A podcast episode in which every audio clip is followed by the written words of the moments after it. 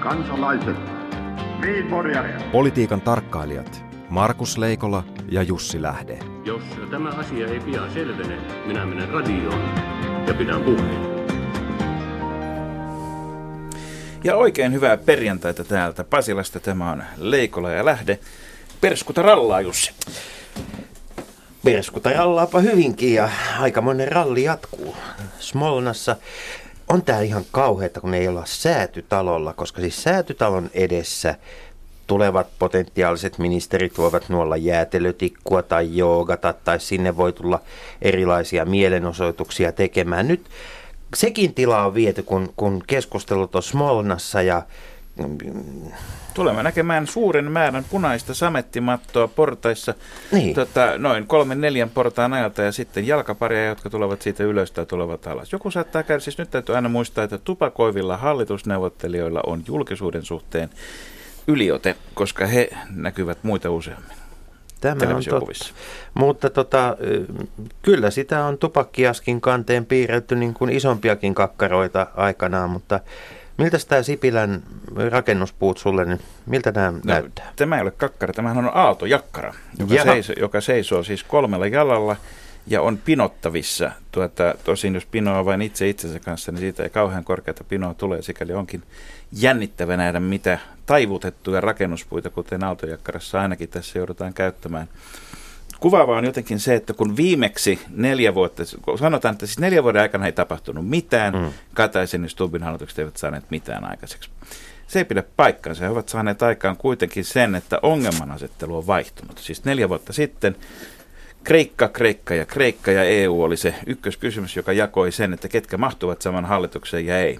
Ja vaikka emme muuta tietäisi tästä uudesta hallituksesta, niin sen tiedämme, että EU ja Kreikka ei ole se jakolinja.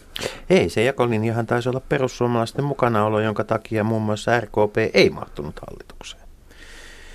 Niin, tota, sekin, tämä, tähänkin päivään on tultu. Lieneekö ollut sitten niin, että taisi olla Karl Haglund pari kuukauden ikäinen, kun viimeksi RKP on ollut oppositiossa. Sitten voi tietysti kysyä, että mitä se merkitsee. Ainakin se merkitsee sitä, että ruotsinkielisistä asioista, kaksikielisyydestä puhutaan paljon enemmän. Puhutaan molemmilla kotimaisilla kielillä varmasti. Ja tämän hallituksen taivalta seurataan Svensk Finlandissa huomattavasti tarkemmin kuin yhdenkään aikaisemman pitkään aikaa. Se, mitä tämä Sipilän koalitio tarkoittaa, tämä tarkoittaa sitä, että, että se, se niin kuin ideologinen liima tuolla oppositiossa, niin siellä sitä on paljon enemmän kansalaisten haisteltavaksi kuin, kuin aikaisemmin.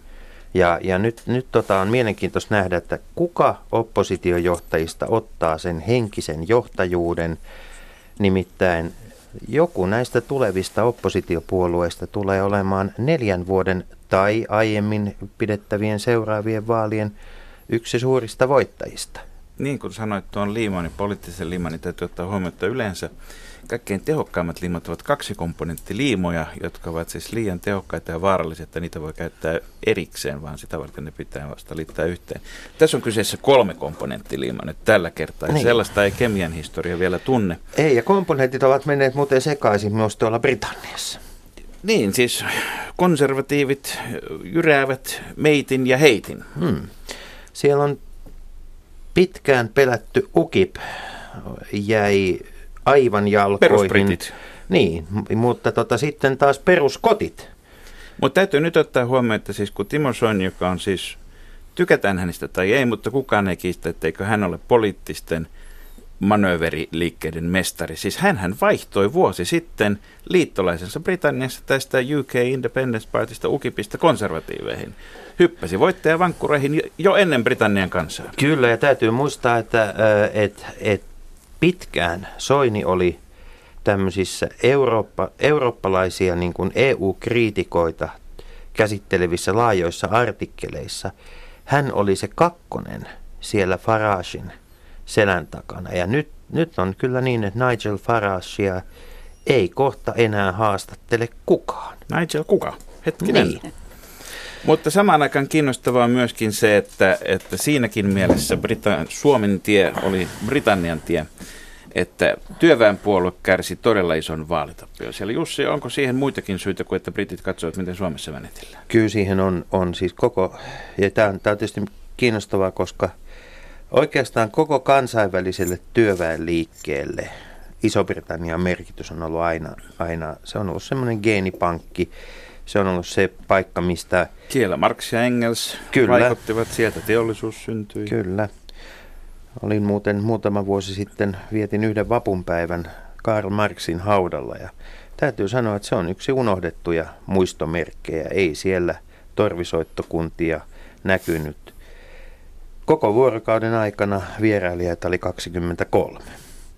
Mutta tuota, ei, ei meillä laske. mutta, ka, äh, mutta tota Skotit, Skotit ja siis Scottish National Party, SNP, niin se saattaa nyt olla se EUta äh, koossa pitävä liima, koska Cameron on todennut, että, että tota, hän järjestää kansanäänestyksen. Joka on nyt väistämätöntä, kun hänellä on todennäköisesti yksinkertainen enemmistö. Kyllä.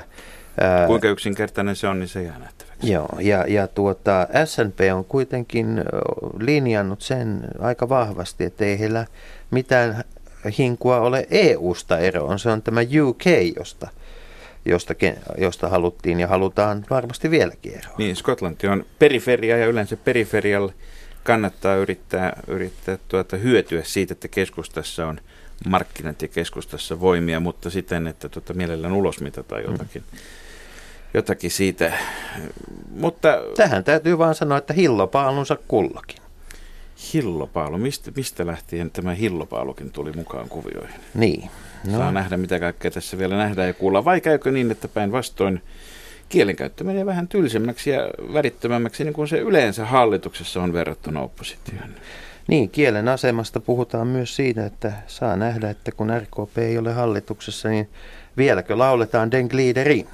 Niin, yksi voitto on ylitse muiden ja se ei himmene koskaan. Kyllä. Ja me emme puhu nyt vielä tässä vaiheessa sodista, vaan me puhumme tietysti siitä, mitä Glubenissa tapahtui 20 vuotta sitten.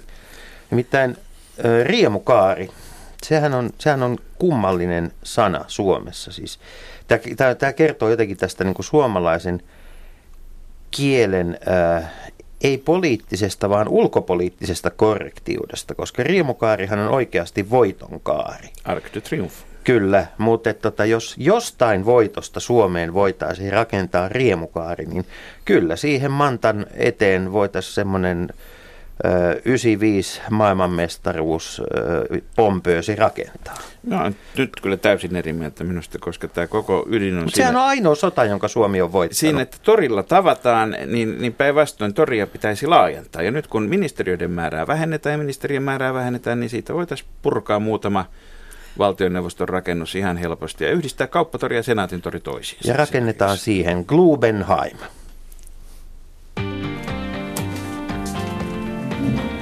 Radio Yhdessä. Leikola ja Lähde.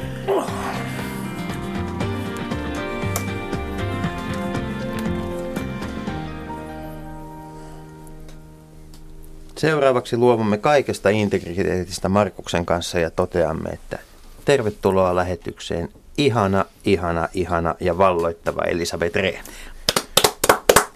Voi kiitoksia. Toivon, että samalla lailla myöskin tervehditte toisen vieraan, ihastuttava, valloittava. Muuten tämä menee sovinismiksi. Markus Jokisipilä, kiitoksia kun tulit. Tervetuloa Turusta ja ja me voimme, voisimme kanssasi puhua monestakin voitosta, mutta olet kirjoittanut myös jääkiekosta. Aplodeerataanpa vaikka sille ensin. No niin, kiitoksia, kiitoksia. Terve, tervetuloa lämpimästi. Elisabeth Rehn, missä, kun, kun aina kysytään, missä olit kysymyksiä ja vanhemmalta pohjalta on tapana kysyä, missä olit silloin, kun John F. Kennedy murhattiin, mutta sinulta haluaisin kysyä, missä olit silloin, kun toinen maailmansota päättyi? Olin kotona Mäntsälässä, olin yhdeksänvuotias. Minua harmitti suuresti, että samassa rytäkässä, kun meillä sota loppui jo vuotta aikaisemmin, Moskovan rauhansopimukseen 1944. Se jatkui sitten vielä Lapissa ja tämähän on fakta, joka usein unohdetaan. Mutta minulle se oli kyllä tämä, kun muun muassa kiellettiin se pikkulotta puku, joka minulla minulle oli juuri saavutettu ja josta mä pidin siitä isänmaallisesta työstä. Ja kun en enää saanut sitä kantaa ja se kiellettiin, siis lapsen näkemys on aina jotakin vähän irrationaalista tai sitten kovinkin rationaalista. Se on kyllä asia, joka siis kaiken kaikkiaan sota on kun se itse on ollut mukana läpikäymässä, niin se ei niin kuin ikinä unohdu. Että siitä kaikki elementit ovat olemassa. Ja tässähän tämä on minua kyllä auttanut sitten töissä, jota mä nykyään teen, että vähän niin kuin ymmärrän, mitä pelko merkitsee. Kuinka paljon Elisabeth Rehn maailmalla liikkuessasi kerrot Suomen historiasta? Tämä oli sikäli mielenkiintoinen kysymys ja aion todellakin vastata siihen, enkä vaan sano, että tämä on mielenkiintoinen kysymys, niin kuin yleensä sanotaan, kun ei vastata. Eilen olin kutsuttu tämmöisen rauhan tapahtumaan tuolla Kulturhuset Tukholmassa, se oli koko päivän, ja istun siellä juuri keskustelemassa vähän niin kuin tästä samasta. Ja sitten huomasin, siinä oli suuri yleisö. Mä huomasin, että eihän ne tiedä yhtään mitään Suomen sodasta. En ne tiennyt Porkkalan alueesta ja Marienbaas, Näärä, Huvudstaden. Ei ne oikein, niin kuin, ei se nyt se Karjalankaan juttu ja pakolaiset, evakot ja kaikki tämä. Että mä pidin semmoisen pienen historian oppitunnin yleisölle. Ja ne sitten jälkeenpäin ihmetteli, det här visste vi inte. Hmm. Mutta ei se ole niin, ei se ole meillä kotimaassakaan aina niin kauhean kauhean helppoa. Tässä oli eilen Sanomalehtien liitto palkitsi vuoden parhaita juttuja. Siellä oli aivan erinomainen kolumni siitä, kun nyt on käyty Kainuussa keskustelua siitä, että voidaanko ottaa 25 pakolaista. Ja aika moni kainuulainenkin on unohtanut, että on ollut historiassa sellaisia vaiheita, että sinne on tullut useita tuhansia pakolaisia, jotka on, on sitten asutettu – hyvin nopeassa ajassa. Markku Jokisipilä, missä sinä olit silloin, kun, kun Suomi voitti Glubenissa jääkiekon maailmanmestaruuden vuonna 1995? No tämä muistan ihan tarkkaan. Oli silloin Tampereen Kaukajärvellä. Siellä piti Suomen kilpasoutu maajoukkue kevästä harjoitusleiriään ja olimme siirtäneet tuota päivän toista treeniä sen takia, että pystyimme tuon katsomaan tuon sitten pelin loppuun ja siinä sitten kun pokalia ilmaan kohoteltiin, niin me suuntasimme nelosella Kaukajärven vesille tekemään päivän toista treeniä. Taidettiin siinä 15-20 kilometriä soutaa vielä, vielä sen jälkeen. Olet historian tutkija. Mikä on, mikä on tällaisen voiton merkitys omasta mielestäsi? Mitä se, mitä se suomalaisille antoi? Tällä viikolla on silloista tasavallan presidenttiä mm, niin kuin myöden kerrottu, että se voitto nosti Suomen lamasta. Onko se myytti vai onko se historiallinen totuus? No se on ehkä vähän verrattavissa tähän amerikkalaisten Lake Placidin olympialaisessa 1980 ottamaan Miracle on Ice-voittoon, joka sitten sattui osumaan historiallisesti sopivaan saumaan sikäli, että amerikkalaisilla oli hyvin masentava 1970-luku siinä taustallaan. Ja sitten tämä oli ikään kuin ensimmäinen valo tunnelin päässä tämä yllättävä yllättävä voitto, jonka nämä amerikkalaiset kolitspojat onnistuivat pelätystä punakoneesta ottamaan. Samanlaista tällaista oikeaan aikaan oikeassa paikassa olemista voi nähdä tuon 95 MM-kullan suhteen. Eli siinä oli pahimmat lamavuodet oli takana ja nousu orasti ja käänne parempaan suuntaan. Ja tämä sitten ikään kuin konkretisoi tai, tai kristallisoi monia sellaisia tunteita, joita muutenkin oli tuossa ilmassa. Ja sitten tietysti siinä oli tällaista klassista rivaliteettia Ruotsin kanssa. Se tuli oikeastaan parasta mahdollista vastustajaa vastaan tuo ensimmäinen maailmanmestaruus Siinä itsekin muistan esimerkiksi Anders Masken Carlsonin ja vuoden 1985 maailmanmestaruuskilpailut tai sitten 1991 ja Mats Sundinin, joka oli nämä kaksi herraa näillä viimeisten minuuttien maaleilla olivat sen jo lähes varmaan arvokisamitalin työntäneet Suomen ulottuvalle. Se oli sitäkin makeampaa sitten, kun se tuli Ruotsia vastaan ja ruotsalaisten kotiareenalla ja vielä tämän heidän oman fanilaulunsa Den Gliederin säästämänä tämä mestaruus. Puhumattakaan siitä, että Kure Lindström vielä valmensi kaiken lisäksi. Kyllä. Meillä on niin hieno viides kolonna mukana, mutta, mutta jääkiekkoon ja urheiluun on aina liittynyt poli, poli, politiikka. Tuota... Onko tässä nyt Markus sellainen tilanne, että Sipilä hallituksen pitäisi odottaa tämä leikkausvaran niin kuin lukkoon lyönti sitten sen mukaan, että miten MM-kisoissa menee. Et Ei, jos tulee, sanon, jos mutta, tulee kultaa, mutta on niin... muitakin urheilumuotoja. Milloin me saamme sen riemukaaren meidän jalkapallomaajoukkueen? Naiset pärjäävät aika hyvin, mutta että me saamme os, sen... Jeos, jeos Slaattan. Jeos Ei, se ei hän oikein onnistunut. Tässä, tässä, tässä Anna meille vielä, messi. Vielä pitempään, mutta, mutta se millä tietysti on merkitystä on juuri tuo, mitä Markku sanoi tästä tästä, tota, että voiton, voiton ja täydellisen voiton erottaa toisestaan myös täydellinen vihollinen. Tulee mieleen myöskin, voitaisiin puhua koko lähetys pelkästään jääkiekosta, mutta, mutta sen sanon vielä, että tulee mieleen vuoden 1969 kisat, jolloin Tsekkoslovakia voitti kahdesti Neuvostoliiton vuotta Prahan miehityksen jälkeen – jälkeen, vaikka ei voittanut maailmanmestaruutta sitten, mutta että valtava, valtava symboliarvo. Ja mä luulen Jussi, että siis ongelma on se, että meillä ei, meillä ei tällä hetkellä semmoista niin kuin erinomaisen hyvää vihollista olla. Jos me voitettaisiin Kreikka jääkiekossa, niin se saattaisi joitakin piirejä ehkä ilahduttaa, mutta mm. se ei ole ehkä kuitenkaan vielä niin kuin sen täydellisen mm. voiton kriteerejä. Ongelma on tietysti se, että IMFllä ei ole omaa jalkapallojoukkuetta, mutta mennään, me olemme tänään keskustelemassa voitosta, voitonpäivän juhlinnasta. Voitonpäivää juhlitaan 8. ja 9. päivä toukokuuta. 9. päivä Euroopassa. Niin, Euroopassa. Koska, koska esimerkiksi voitonpäivä tällaisena terminä on nimenomaan venäjänkielinen termi, Kyllä. Mutta Kyllä. Sen, sijaan, sen sijaan esimerkiksi esimerkiksi Britanniassa on, on sitten erikseen niin kuin Euroopan voitonpäivä ja ja sitten niin kun, tota, ihan tämä lopullinen finaali, eli, eli elokuussa, kun Japani antautuu juhlitaan, joka tietysti taas Amerikassa sitten, sitten, sitten tuota, se ehkä tärkeämpi, mutta siellä taas ei samannäköistä, samannäköistä toisen maailmansodan voittamisen juhlinta ole sitten kuin Euroopan mm. puolella yhteisössä määrin. Elisa- Elisabeth Rehn, miten, miten sodan päättymistä pitäisi juhlia? Jollakin lailla niin mä olen kyllä hyvin kahtia jakautunut mielessäni siitä juhlimisesta. 10, 20, 3, 4, 50, 60, 70 vuotta jonkun jälkeen tai 600 vuotta, niin kuin Kosovo Poljen taistelut, koska kaikki työ, jota mä nykyään teen, toiminta, niin on enemmänkin uhrien katsomista, häviäjien katsomista. Ja jollakin lailla niin me ehkä unohdamme sen, että joka ikinen voitto merkitsee, että siellä on myöskin häviäjiä. Ne ovat uhranneet valtavan paljon tämän puolesta, että, että jotakin tapahtuu, että joka, jokin, joku on voittaja. Ja eh, kun tässä viitattiin aikaisemmin tähän mun korkeaan ikääni, että mä muistan itse paikalla, milloin tämä, tämä tota, toinen... Me viittasimme pitkään elämänkokemukseen, Joo, ei, mutta ikähän on vaikka kuinka paljon, ja sehän on kaikin puolin dokumentoitu.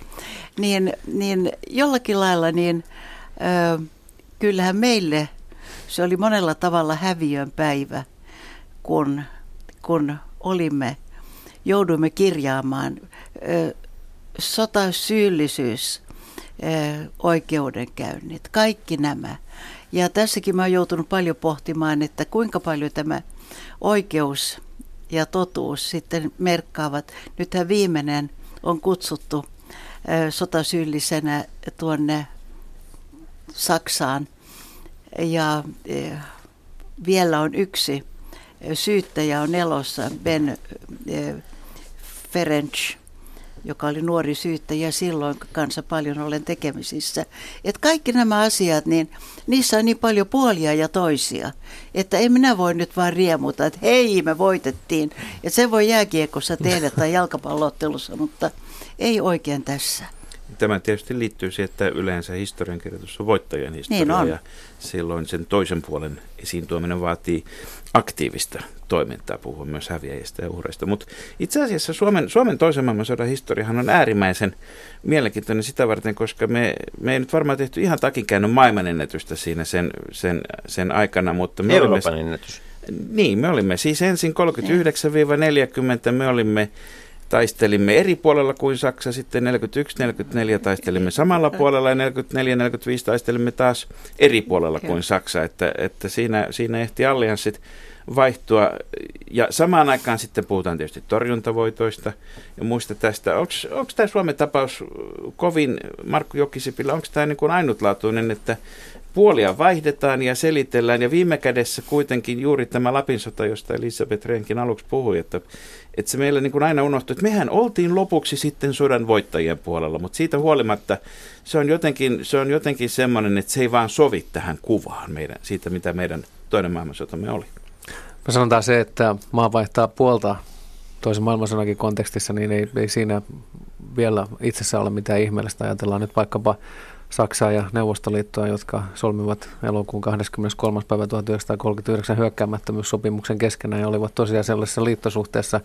Sitten äh, Saksa hyökkä, hyökättyä 22. päivä kesäkuuta 1941, niin alkoi tämä suuri isänmaallinen sota, niin kuin sitä Venäjällä nimetään. Ja ja monenlaisia vaiheita, jos katsoo eri Euroopan maita, niin, niin siellä varsinkin Keski-Euroopassa oli näitä maita, jotka olivat itse taistelujen osapuolina, sitten jäivät niin ainakin kertaalla ja jotkut parinkin kertaa sitten joko itään tai länteen menossa olevien suurempien maiden armeijojen alle. Se, mikä tekee tästä Suomen sotakokemuksesta kyllä unikin, on se, että niin kuin usein muistetaan korostaa näitä pääkaupunkeja, sotaa käyvien maiden pääkaupunkeja Euroopassa, joita ei miehitetty, niitä ei kovin montaa ollut, ja Helsinki oli yksi niitä. Ja kyllä vaikka tällaisen äh, nationalistisen glorifioinnin ja hurmahengen viljelemisessä täytyy tarkka olla, niin kyllä itse, vaikka en, en tuon sukupolven ihminen olekaan, niin tunnen tiettyä sellaista patriottista ylpeyttä siitä, että me suomalaisina voimme sanoa, että olemme olleet sekä liitossa että sota, äh, sotilaallisessa konfliktissa sekä Neuvostoliiton että Hitlerin Saksan kanssa ja onnistuneet selviämään vielä hengissä ja suurin piirtein saman kokoisenakin tästä hurjasta hurjasta rumpasta, jonka läpi Suomi meni vuosina 1939-1945. Vielä mitä tulee sitten tähän voiton juhlistamiseen, niin sehän osoittaa tätä tosiaan, eh, mitä todettiinkin tässä, että voittajat kirjoittavat historian, niin Suomihan oli kylmän sodan ajan aina tuonne, voi sanoa, talvisodan 50-vuotis muistojuhlaan saakka 1989 oli selkeästi häviäjä tämän kylmän sodan suuremman eh, poliittisen konstellaation takia. Sitten se muuttui ja 90-luku oli sitten tällainen torjuntavoitto tulkinnan kultainen vuosikymmen. Adolf Ehrnrooth sitä varsinkin ansiokkaasti piti esillä tätä, että, että Suomi itse asiassa saavutti niin hyvän lopputuloksen kuin se noissa olosuhteissa ylipäätään oli mahdollista. Mutta siinä on sitten menty ikään kuin vähän jo kun tähän kollektiiviseen muistiin mahtuu vain kerrallaan tietty määrä asioita, niin on Suomessakin menty hiukan sitten jo ei nyt ihan toiseen ääripäähän, mutta esimerkiksi jatkosodasta keskusteltaessa nykyään tupataan unohtamaan se, että, että se, kun puhutaan jatkosodasta, puhutaan kaksista eri sotatavoitteista, niistä, jotka olivat 1941 ja sitten niistä, jotka olivat vuoden 1943 jälkeen. Ja jos puhutaan kesän 1944 taistelujen tuloksesta, niin se on torjuntavoitto ainoastaan näiden 1943 määriteltyjen uusien sotatavoitteiden valossa, ei näiden 1941 määriteltyjen offensiivisten tavoitteiden valossa, joka saisi sitten Suomen ryhtymään hyökkäys- ja valloitussotaa valtaamaan Itä-Karjalan alueen, joka ei missään vaiheessa ollut Suomelle kuulunut. Mutta kun maantieteelle emme voi mitään, niin kuin Paasikivi sanoi, niin, mm.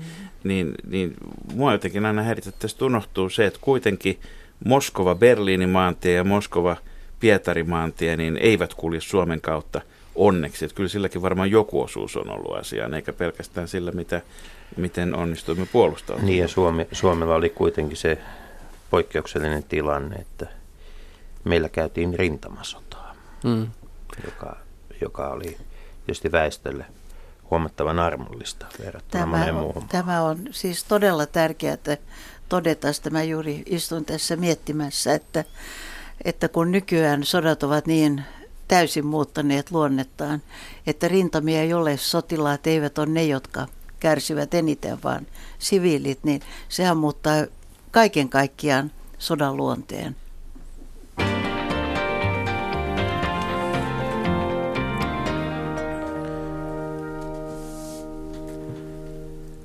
Leikola ja Lähde keskustelemme tänään rauhan ja sodan voittamisesta, saavuttamisesta. Markku Jokisipilän kanssa ja Elisabeth Rehn totesit juuri äsken, että tuota, sodat alkavat nykyään ja päättyvät niin toisella tavalla. Voiko sota enää nykyään päättyä niin, että, että sitä juhlitaan sellaisella hurmoksella kuin, kuin ehkä aikaisemmin? Minulla on valtava vaikea hahmotella semmoista tilannetta, että jos jonakin päivänä Syyriaan saadaan rauha, että sitä juhlitaan todellakin voiton juhlana. Juhlittiin paljon tuon arabikevään puitteissa ja juhlittiin monta kertaa ja eri puolet. Ja mehän usein uskomme niin, että, että vallankumous, niin se johtaa johonkin parempaan. Mutta kun katsotaan Pohjois-Afrikan maita, arabimaita siellä, niin ei välttämättä, no Tunisia on kai on pärjännyt aika hyvin, mutta kyllähän se vie maan niin repaleiseksi, koska eh, tietenkin raakuuksia on aina ollut sodissa ja niitä on paljon. Eh, mutta nykyään kun me olemme niin kuin samassa ajassa ja näemme raakuudet suoraan eh, erilaisten vempaiden reaaliajassa kautta, niin, niin eihän siitä voi, voi niin kuin millään lailla perääntyä siitä sanomasta, että tämä on raaempaa. Ja sitten kun tulee vielä nyt niin selkeästi eri ryhmiä, niin kuin ISIS, kun Boko Haram, Al-Shabaab, no on ollut kauan, Al-Qaidat, kaikki muut. Ja kun niitä ei pysty hallitsemaan, ei diplomatialla, ei tykellä.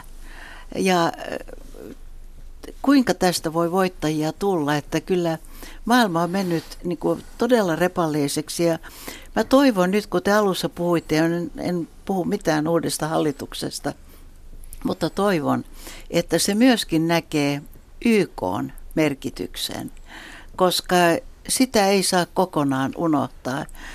Eurooppa on varmasti ihana paikka, mutta kyllä tuota, meidän täytyy katsoa tuota isompaa maailmaa.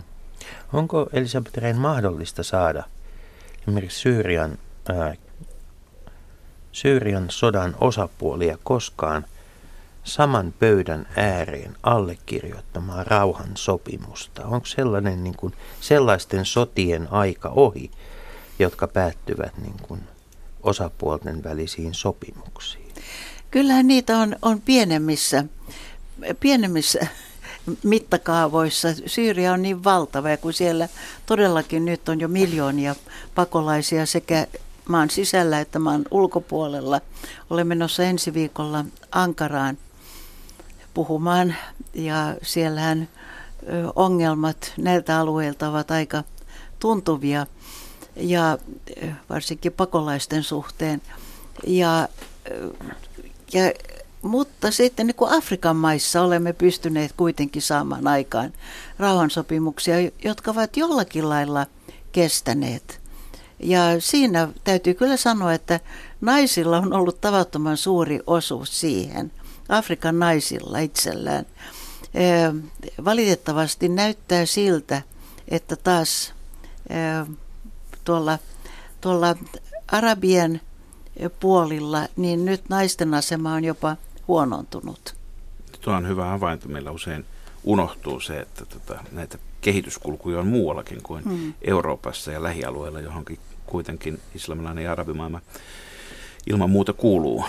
Ja toisaalta samaan aikaan niin kun sitten se, mikä on, on näissä tyypillistä näissä sodissa, että tie, legitimaatiota, oikeutusta haetaan edellisistä sodista sanon tämän tarkoituksella näin päin, eikä niin, että edellisistä sodista jää niitä, niitä tuota seuraavan sodan siemeniä, koska, koska ei kaikista edellisistä sodista kuitenkaan jää. Mutta tiedämme hyvin, että saksalaiset katkeroituivat Verdanin rauhanehtoihin 18 Kyllä. ja se siivitti Hitlerin nousua valtaan. Mainitsit itse Kosovo Poljen 600 mm. vuotta.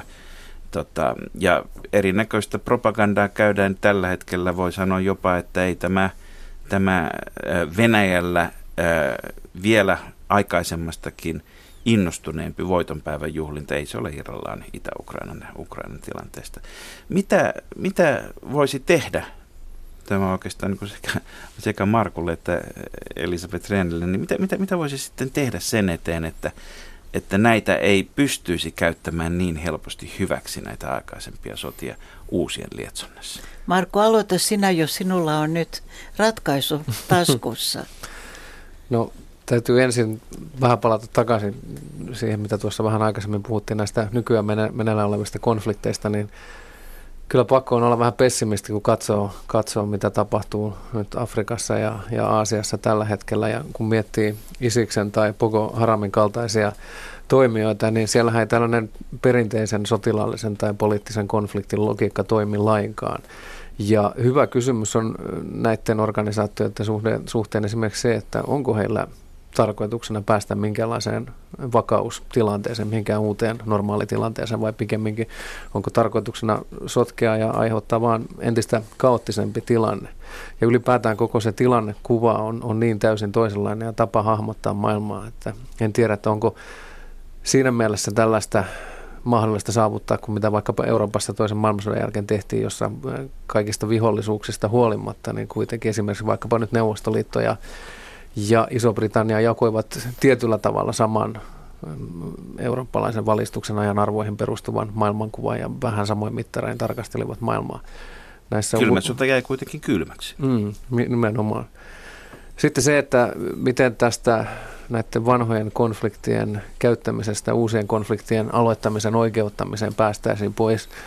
Kyllä on pakko olla vähän skeptinen senkin suhteen, jos ajattelee tällaisen maailmanhistorian pitkiä kaikuja, niin tämän sodan oikeuttaminen on aina se on yksi keskeisen tärkeä propagandatehtävä missä tahansa konfliktissa ja historia on se ilmiselvä ensimmäinen osoite, mihin yleensä katsotaan ja kyllä sieltä sitten historian kirjoittaminen, historian tarkasteluhan luovaa toimintaa sikäli, että kyllä me Suomen historiasta olisi kaivettavissa esimerkiksi perusteet kaiken näköisen vähän melkein mihin tahansa ilmansuuntaan hyökkäämiseksi, jos, jos me sellaisia kaipaisimme. Ei tässä oikein voi muuta tehdä kuin idealistisesti ajatella niin, että näistä kansallisista pakkopaidoista historian tarkastelussa päästäisiin vapautumaan. Ja Euroopassa jossain määrin se toimiikin, että pystytään tällaista laajemmasta eurooppalaista perspektiivistä tarkastelemaan toista maailmansotaa, mikä parhaiten näkyy esimerkiksi siinä, että holokaustista, juutalaista joukkotuhosta on tullut tällainen yleiseurooppalainen symboli ja muistutus siitä, että mihin inhimillinen pahuus kaikkein raaimmillaan voi johtaa. Mutta edelleen kyllähän Euroopassakin sitten, kun vähän raaputetaan pintaa tuosta syvemmälle, niin tulee näitä eroavaisuuksia esimerkiksi vuosi 1940 tai vuodet 1944-1945 tarkoittavat kovasti erilaisia asioita riippuen sitten käydäänkö kysymässä Briteiltä vai käydäänkö kysymässä virolaisilta tai mennäänkö Moskovaan, niin saadaan kolme ihan erilaista näkökulmaa. Mutta siinä ehkä sellainen, mitä itse olen ajatellut, että mikä paras tapa, kun yrittää ymmärtää näitä erilaisia kokemuksia, että yrittää katsoa niitä tavallisen yksittäisen ihmisen näkökulmasta ja lähestyä sitä sotaa tällaisena yleisinhmisenä tragediana ja koittaa unohtaa sitten nämä tällaiset nationalistiset, patriottiset kansakuntaan liittyvät painotukset, mikä ei ole kyllä ihan helppo tehtävä, mutta en oikein muuta, muuta siihen keksi vastaukseksi. Kyllä tämä valtavan paljon aikaa vie. Mä katson aina aika tarkkaan sitä, sitä Balkanin sotaa ja varsinkin Bosnia-Herzegovinaan olen siellä – jatkuvasti joka vuosi useamman kerran on vähän tehtäviä vieläkin. Ja, ja onhan se surkeeta, että vieläkin niin kouluissa niin on kolme eri historian opetusta. Serbi, kroati, bosniakki historia siitä samalta ajalta. Ja sehän niin kuin ylläpitää kuitenkin hankaluuksia. Ja sitten on, on ihan niin kuin ensimmäisestä maailmansodasta asti on tietenkin rasitteita. Balkanin sota hyvin paljon. Serbit ovat katkeria Kroatialle heidän vankileireilleen, jotka, joista tiedetään hirveän vähän. Eihän niistä puhuta ollenkaan, kuinka paljon siellä tapettiin serbialaisia Kroatian puolella. Ja, ja kaikki tämä niin kuin syöttää sitten kuitenkin on taustalla. Että tämä historia – joka tietenkin on niin tärkeää tuntea. Ja sen pitää oman historiansa tuntea, mutta kun siitä ei saisi tulla painolastia. Ja pitäisi myöskin jollakin lailla selvittää se menneisyys. E, tuota, e, on pystynyt aika hyvin tämän tekemään, mutta esimerkiksi Itävalta ei ole oikein selvittänyt sitä sodan aikaa. Itävalta on ehkä tyypillisen esimerkki tällaisesta eh, poliittisesti kätevästä uhritulkinnasta. Että he, he, heillä tämä toisen maailmansodan itseymmärrys on lähtenyt vuosikymmenet siitä, että he olivat ikään kuin Hitlerin ensimmäinen uhri. Ja siinä kätevästi unohdetaan esimerkiksi se, että mistä ilmansuunnasta Hitler itse tuli ja mistä tulivat monet muut NSDAPn, Natsi-Saksan eh, johto johtohenkilöt, mutta äh, kyllä Elisabeth tässä tuli asian ytimeen sikäli, että siinä vaiheessa kun historiaa ryhdytään käyttämään nykypäivässä johonkin tiettyyn poliittiseen tarkoitukseen, niin siinä tullaan hyvin ongelmallisten kysymysten ääreen. Ja kyllä tässä varmaan kissa voi sikäli nostaa pöydällä, että, sanoo, että meillä on Euroopassa yksi maa, joka on aivan, aivan omassa kategoriassaan tässä suhteessa, jossa äh, tietyn sodan, tietyn sorttisesta muistelusta on tullut suorastaan valtiollinen uskonto. Tämä on ollut sitä pitkän aikaa. Eli Venäjä, jossa jo, jo neuvostoaikana äh, neuvostoaikana oikeutettiin kaikki neuvostovaltaan liittyvät negatiiviset asiat tämän suuren isämaallisen sodan kautta ja siinä fasismista saavutetun voiton kautta. Siinä meni sitten samaan oikeutuspinoon menivät esimerkiksi teollistumisen aiheuttamat hurjat inhimilliset kärsimykset, maatalouden pakkokollektivisaatio sekä kaikki sitten se, mitä tapahtui toisen maailmansodan jälkeen, ei pelkästään Neuvostoliitossa, vaan myös sitten täällä, täällä kommunistisessa Itä-Euroopassa. Ja, ja siinä voi nähdä kyllä historian kirjoituksen ja historian tutkimuksen kannalta huolestuttavia trendejä, mitä Venäjällä on tapahtunut tässä suhteessa vuodesta 2000 eteenpäin. Eli kyllä sitten kun siellä on nyt noussut vähän uudenlainen autoritaarinen hallinto, niin tätä samaa myyttiä suuresta isänmaallisesta sodasta, jota Neuvostoliitto käytti oman valtansa pönkittämiseen, niin Putin on, on valjastanut sen tämän oman autoritaarisen hallintonsa oikeuttamiseen. Ja, ja siellä on kyllä todella erikoisia eurooppalaisesta, sanotaan länsi-eurooppalaisesta näkökulmasta todella erikoisia trendejä meneillään tässä venäläisessä menneisyyden hallinnassa. Esimerkiksi se, että näissä Levada-keskuksen teettämissä mielipidetutkimuksissa esimerkiksi on havaittu se, että tämä prosentti ihmisistä, venäläisistä, jotka suhtautuvat positiivisesti Staliniin, niin sehän kasvaa jatkuvasti, on kasvanut koko Putinin ajan. Se menee ehkä yli 100 prosentin vielä jossakin vaiheessa. Varmaan. Perinteitä on, mutta kun Gorbachevin kauden lopussa niin tota Glasnost avoimuuspolitiikka toi pintaan myöskin Molotov-Ribbentropin sopi, sopimuksen salaisen lisäpöytäkirjan etupiirijaosta, jota siihen asti oli tiedetty, mutta Neuvostoliitto oli sen kiistänyt ja sitten myönnettiin, että näin on. Niin mitä tällä hetkellä Venäjällä ajatellaan? Mitä, mitä, mitä, mitä tapahtuu vuosina 39-41 venäläisen historiankirjoituksen mukaan? Nyt, nyt onko siinä menty taaksepäin? Onko niitä vuosia olemassa? No, virallinen suuren isänmaallisen sodan määritelmähän menee niin, että se, se alkaa vuodesta 1941. Se alkaa vuodesta 1941 ja esimerkiksi mitään tällaista talvisodan käsitettähän ei tuohon mahdu. Puhutaan Leningradin sotilaspiirin rajakahakasta, joka oli sitten tällainen sotatasoa huomattavasti. Mutta onko tämä terminologia ja tulkinta palannut täysin neuvostoaikaan? Itse asiassa ei se, ei se ole täysin kadonnutkaan. Kyllä tämä, jos puhutaan venäläisestä historian tulkinnasta, niin tämä suuri isänmaallinen sota sieltä vuodesta 1945 eteenpäin on muodostanut sen kovan ytimen.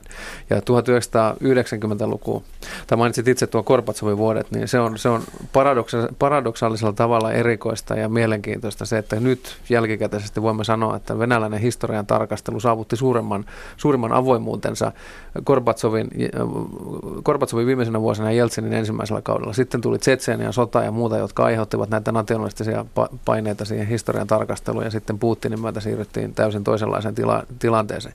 Ja mitä tulee tähän Molotovin-Ribbentropin sopimukseen, se on hyvä esimerkki siitä näistä venäläisistä historian tulkinnoista ja niiden muutoksesta, koska neuvostoaikanahan se olemassaolo kiistettiin varsinkin sen salaisen lisäpöytäkirjan olemassaolo tämän, tämän etupiirisopimuksen. Sitten 80-luvun lopulla se tunnustettiin ja Jeltsinhän ei, ei tästä sitten halunnut ottaa pakkia. Putin oli pitkään tämän asian suhteen hiljaa, mutta hän itse asiassa hän kyllä myöntää sen, mutta hän on kääntänyt sen vielä oikeastaan suomalaisesta näkökulmasta radu, radikaalimpaan ja vähän ilkeämpääkin asentoon sikäli, että hän on puhunut sen puolesta ja sanonut, että se oli hyvää politiikkaa. Ja tällainen venäläisessä identiteetissä usein näkyvä tällainen tietynlainen piiritysmentaliteetti, sehän on siellä edelleen, että Venäjällä, Länsi-Eurooppa uhkaa Venäjää eri tavoin. Ja Putin on selittänyt Molotovin-Ribbentropin sopimusta tällaisen preventiivisena aktiona sitten näitä ympäröiviä uhkatekijöitä vastaan. Myönnetään liiankin kanssa. Mm. Mm. Kerran kymmenessä vuodessa Suomi joutuu ottamaan kantaa siihen, että onko valtiojohtomme paikalla Moskovassa punaisen torin varrella. Ja nämä on ollut hyvin, hyvin erilaisia. Itse asiassa kun ajatellaan, että millaista aikaa oli 10 vuotta sitten, millaista se oli 20 vuotta sitten, nämä, nämä, niin kuin nämä hetket poikkeavat todella paljon toisistaan. Ja tässä on tietysti se, että Suomen ja Viron väliset tulkinnat ollaan, ollaan olleet välillä linjassa toistensa kanssa, välillä ne on olleet erilaisia. Ja itsekin aikanaan päädyin Pravda-lehden etusivulle todetessani ää, vuonna 1995 yhdellä lauseella todetessani, että Suomen ja Viron historiat ovat erilaiset. Niin t- tätä sitten leviteltiin siellä siksi, että haluttiin, haluttiin tota osoittaa, osoittaa jotenkin, että Viro toimii, toimisi muka väärin. Mutta tota, Elisabeth Rehn, onko tämä linja oikea, että tasavallan presidentti ei ole katsomassa tankkien jylinää, jylinää sikäli kun ne nyt jylisevät punaisella torilla? Eikö siellä ole jotain ihan uusia pelejä, joita näytetään nyt? Mm. Oli lukevinani siitä. Tasavallan presidentti on tehnyt aivan oikean päätöksen, koska jos me kerran olemme tässä EUn rintamassa. Ja me maksamme siitä aikamoisen hinnankin. Siitähän muuten tuolla Ruotsissa ei ollut aavistustakaan, että, ai, että tämä jotenkin on vaikuttanut meidän talouteemme nämä pakotteet. Että sain siinäkin vähän valistaa.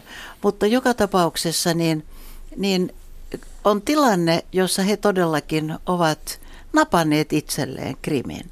Ja sehän näyttää olevan niin, että kaikki ottaa sen jo niin kuin faktana, että ei tässä kannata, että se on, siitä ei keskustella nähtävästi. Näin on, on presidentti Putinin näkemys, että se on non-negotiable. Ja, ja, tuota, ja samalla tämä Ukrainan tilanne, niin jos me olemme eurooppalaisia ja tässä yhtiössä, jossa me nyt olemme, niin ei sitten sinne mennä riehumaan voiton päivänä. Markku Jokisipilä, onko tämä, onko tämä niin kuin historiassa poikkeuksellista tämmöisen voiton päivän poliittinen, kansainvälispoliittinen ja sisäpoliittinen hyödyntäminen vai, vai kuuluuko tämä osana näihin voitonpäivien ja voiton juhlien konsepteihin, että, että siitä otetaan aina kotimaassa ja maailmalla kaikki mahdollinen irti. Totta kai kaikki tällainen juhlinta on aina, sillä on vähintään kaksi tavoitetta. Eli yhtäältä on kysymys tällaisesta rituaalinomaisesta jonkin asian menneisyydessä tapahtuneen asian muistamisesta jossa ikään kuin muistetaan, koitetaan muistaa sitä asiaa itsenään ja mahdollisimman vääristymättömänä, mutta siinä on myös aina sitten tämä nykypäivään suunnattu ulottuvuutensa ja varsinkin kun sodassa saavutettua voittoa muistellaan, niin yhtä paljon kuin se suuntautuu sinne menneisyyteen, niin sillä halutaan antaa viestejä myös nykypäivään ja Venäjä on tässä ehkä se kaikkein paras esimerkki, mikä nyt ylipäätään mieleen voi tulla.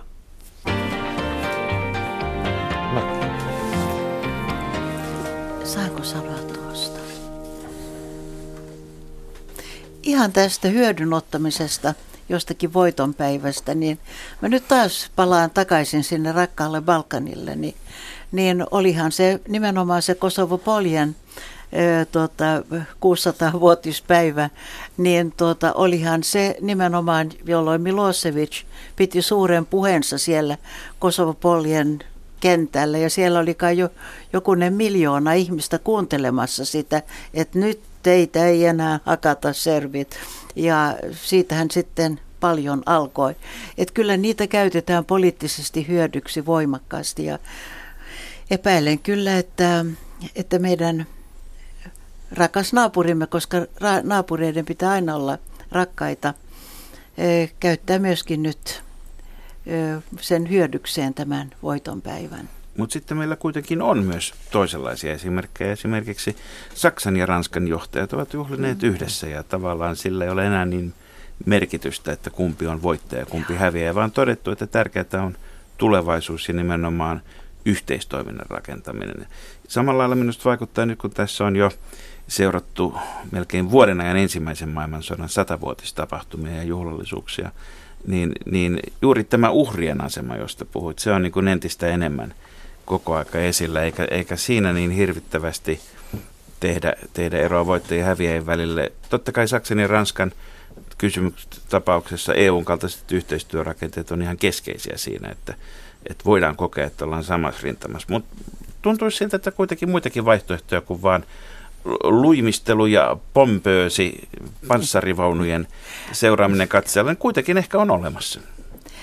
Yksi muoto, josta minä olen niin kovasti, mä olen niin siihen tykästynyt, ja se on tuota maailman veteraanien liiton toiminta. Mä oon ollut puhumassa näissä tilaisuuksissa muutaman kerran. Ja siinä siis vanhat viholliset tapaavat ja he ovat parhaimpia ystäviä, koska he ovat kokeneet samat jutut eri puolilla rintamaa. Venäläiset, suomalaiset, amerikkalaiset, saksalaiset, ranskalaiset. Ne on ollut uskomattomia nämä tilaisuudet. Muistan yhden Dubrovnikissa, jossa oli aivan semmoinen euforinen tota, tunnelma. Ja mä luulen, että tähän, niin kuin, mä luotan paljon enemmän tavallisiin ihmisiin kuin poliitikkoihin. Ja nimenomaan näiden ikään kuin sidosten synnyttämistä Joo. ihmisten välillä, joilla on yhtäläiset kokemukset riippumatta Kyllä. siitä, kummalla puolella on ollut. Ehkä meidän pitäisi, eh, eh, onko vastaavaa toimintaa kuin veteraaneilla esimerkiksi naisilla tai muilla, jotka on kokenut sit sodan kauhut siviileinä vähän vastaavalla tavalla? Niin no sitä on hyvin paljon. Ja, ja, ja todellakin niin nämä naisjärjestöt, jotka ovat, katsotaan vaikka, hypätään hetkeksi nyt Afrikkaan, nämä suuret järvet, Great Lakes, Ruanda tuota, ja Kongon demokraattinen tasavalta ja Burundi.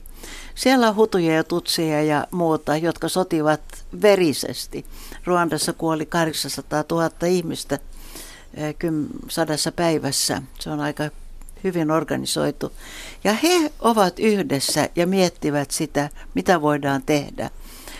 Niin, että tämän kaltaiset asiat... Ja niin, nimenomaan kansalaisjärjestöt. Na, kansalaisjärjestöt ja varsinkin naisjärjestöt, jotka tekevät yhdessä työtä. Elisabeth Rehn, Markku Jokisipilä, meillä on Suomessa aloittamassa hallitus, jonka hallituskaudella, mikäli hallitus neljä vuotta istuu, paitsi juhlitaan itsenäisyyttä, niin käsitellään sitten myös sadan vuoden takaista sisällissotaa. Miten tuota sotaa tulisi muistaa? Nyt tuli syvä huokaus. Olen aina kun olen joutunut näihin konflikteihin, olen tehnyt hyvin tärkeäksi sen, että minulla ei ole, ole mitään oikeutta asettua julmuuksien yläpuolelle, koska omassa maassani käytiin repivä sisällissota, jota on käytetty kauniimpia sanoja siitä, vapaussota ja itsenäisyys, vaikka mitä. Mutta olihan se ihan tämmöinen kansalaissota, jossa oli kaikki pahuudet molemmin puolin. Jos me voimme muistaa sitä on jonkinlaisena eheytymisen ö, muistojuhlana, niin silloin se ehkä olisi oikein, sikäli mikäli olemme eheytyneitä. Se on niin. hyvä kysymys. Tässä, tässä ehkä voi tällä kertaa oikeuttaa tällaisen lopputuloksesta käsin tarkasteluun, eli kyllähän se voi nähdä, että se oli tietyssä mielessä kaikessa traagisuudessaan niin tällainen suomalaisen menestystarinan alku, koska ää, vaikka historian tutkijana koitan historian kriittisesti suhtautuakin, niin kyllähän kuitenkin totuuden nimissä on niin, että jos vertaa sitä Suomen 1900-luvun reittiä muihin vastaavassa asemassa olleisiin, vaikkapa nyt Tsaari Venäjän alta itsenäistyneihin valtioihin, niin kyllähän meillä poikkeuksen sen kuitenkin hyvin meni 1900-luku. Se alkoi alkoi mahdollisimman karulla ja dramaattisella tavalla tuo itsenäisyys sitten heti tuolla sisällissodalla. Ja sitä, siitä seurasi tämä, mitä esimerkiksi Marko Tikka on nimittänyt valkoisen hämärän maaksi, jossa sitten oli kiikun kaakun, että kuinka demokraattiseksi esimerkiksi tuon tuota sisällissotaa seuranneena ensimmäisenä vuosina Suomea saattoi kutsua, mutta siinä kuitenkin onnistuttiin tekemään oikeanlaisia ratkaisuja. Ja kaikkein tärkeintä oli tietysti se, että pidettiin kiinni siitä demokraattisesta parlamentaarisesta hallitusmuodosta kaikki ne vikoineenkin, toisin kuin mitä esimerkiksi tapahtui Virossa, Latviassa, Liettuassa, Puolassa, jotka kaikki 1920-30-lukujen mittaan heittivät roskakoppaan sen demokraattisen perustuslain, jonka olivat ottaneet käyttöön ensimmäisen maailmansodan jälkeen. Ja kaikkien näiden valtioiden kohdalla sitten, toki siinä on myös maantieteellisiä tekijöitä, mutta yhtenä merkittävänä osatekijänä näiden toisen maailmansodan kohtalossa oli se, että tätä kansallista eheytymistä ei siellä päässyt syntymään, mikä Suomessa tapahtui. Pitkälti juuri sen ansiosta, että tästä demokratiasta oli kaikki ne kasvukipuinen ja vaikeuksinenkin pidetty kiinni ja oli onnistuttu torjumaan sitten äärioikealta ja äärivasemmalta nousseet haasteet tuota demokratiaa vastaan. Jos tämä olisi epäonnistunut 20-30-luvulla Suomessa, niin kyllä me sitten olisimme Viron, Latvian, Liettuan, Puolan tavoin olleet 30, 40 vuotta tuossa kommunistisessa blogissa. En oikein usko mihinkään muuhun sen positiivisempaan kehitysvaihtoehdon mahdollisuuteen. Mutta Markku Jokosipilä, miten meidän tulisi vuonna 2018 toimia? Minkälaista? Miten, miten, miten sadan vuoden takaisia tapahtumia tulisi muistella? No maltillisesti ja niin, että, että muistellaan niitä nyt sitten jonain sellaisena, mikä tapahtui silloin vuonna 1918 ja koitetaan välttää sitä paralleelien ja analogioiden tekemistä mm. nykypäivään ja, ja esimerkiksi sitä, että etsittäisiin vaikkapa jotain vastakkainasettelua nykypäivästä. Vaikka toisaalta on niin, että siitä on hirveän lyhyt aika, ainoastaan vajaa sata vuotta siitä hetkestä, kun suomalaiset sisällissodan mer- merkeissä toistensa kimppuun kävivät. Se on, se on välillä hätkähdyttävää, kun itse ajattelen. Mutta toisaalta siitä on myös hyvin pitkä aika. Jos ajattelen Suomea vuonna 1918 ja Suomea vuonna 2018, niin kyllähän siinä on, on valtava historiallinen taivaalla kuljettu siinä välissä. Ja ennen kaikkea sitä voi muistella sitten siltä näkökulmalta, että, että historia on opettanut suomalaisille monta kovaa oppituntia tässä välissä, mutta niistä on otettu opiksi ja, ja on osattu toimia sitten paremmin aina sen jälkeen, kun näitä kovia oppitunteja historian kohtalotar on meille tarjolla. Vaikka välillä tuntuu siltä, tai jotkut sanovat, että mitä sitä nyt enää vielä pöyhitään, niin jotenkin tuntuu hyvältä, että edelleen tutkitaan ja tulee lisää tietoa ja se kuva täydentyy, koska se myös kertoo siitä, että historia ei, ei, ei pääty siis siihen, että johonkin jähmeään kuvaan myöskään. Mutta kyllä varmasti yksi ihan keskeinen asia tässä vielä on ollut myöskin se, että sen, sen lisäksi, että tämä demokraattinen järjestelmä säilyy, niin myöskin se, että hävinneet pääsivät valtaan. Että meillä oli sosiaalidemokraattinen pääministeri sitten kuitenkin jo aika pian loppujen lopuksi. Vielä oli vähemmistöhallituksia ja muita. Ja hmm. Siinä mielessä tietysti paralleeli siihen, että kaikilla on mahdollisuus demokratiassa nostaa valtaan, niin liippaa tämänkin viikon hallitusneuvotteluja aika paljon, että ketään ei suljeta ulos. Elisabeth Rehn, tulit Tukholmasta ja ymmärtääkseni matkapäiväkirja on aika täynnä myös tuleville viikoille. Minä toivon tietenkin, että myöskin tuleva ulkoministeri, kuka sitten onkaan, niin tukee sitä, että mä vieläkin vaikutan – vaikutan silloin, kun minua kovasti pyydetään. Mm-hmm. Tässähän kokemusta on tullut jonkun verran matkan varrella. Kyllä sitä matkapäiväkirjaa kerääntyy melko lailla. Tässä taitaa olla Nairobit ja New Yorkit ja Genevet ja tietenkin Mostar, Sarajevo ennen juhannusta on niin suunnitteilla vielä tästä juhlimisesta tai ei-juhlimisesta, muistamisesta. Meidän pitää ilman muuta muistaa. Onneksi vaikka me elämme liian kauan poliitikkojen mukaan, niin tuskin hirveän monta, eh, jotka olivat mukana silloin, enää on vuonna 18 nyt juhlimassa.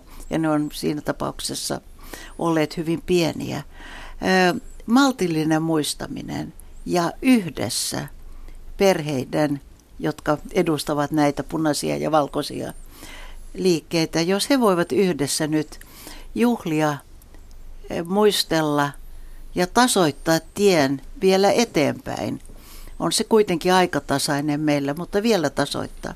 Silloin olemme saavuttaneet jotakin. Kiitoksia vierailusta Elisabeth Rehn, kiitoksia vierailusta Markku Jokisipilä ja Markus Ensi viikolla me muodostamme hallituksen. Joo, menisin just sanoa, että nämä sanat sopivat myöskin äitienpäivän viettoon etukäteen. Mm. Myöskin toivotamme tietysti kaikille äideille rauhallista äitienpäivää. Kyllä. Ja Ja onnea, mutta hallituksen muodostaminen todellakin, joka tänään kello muutama tunnin päästä käynnistyy, niin se on viikon, viikkoa myöhemmin, eli, eli perjantaina. Ensi perjantaina se on paljon pitemmällä. Kyllä, mutta me muodostamme ensi viikon lähetyksessä Suomelle varjohallituksen. Hyvää viikonloppua. Ja oikein hyvää eteenpäivää. Kansalaiset, niin Radio Yhdessä, Leikola ja Lähde. Jos tämä asia ei pian selvene, minä menen radioon ja pidän puheen. Perjantaisin aamu 10 uutisten jälkeen.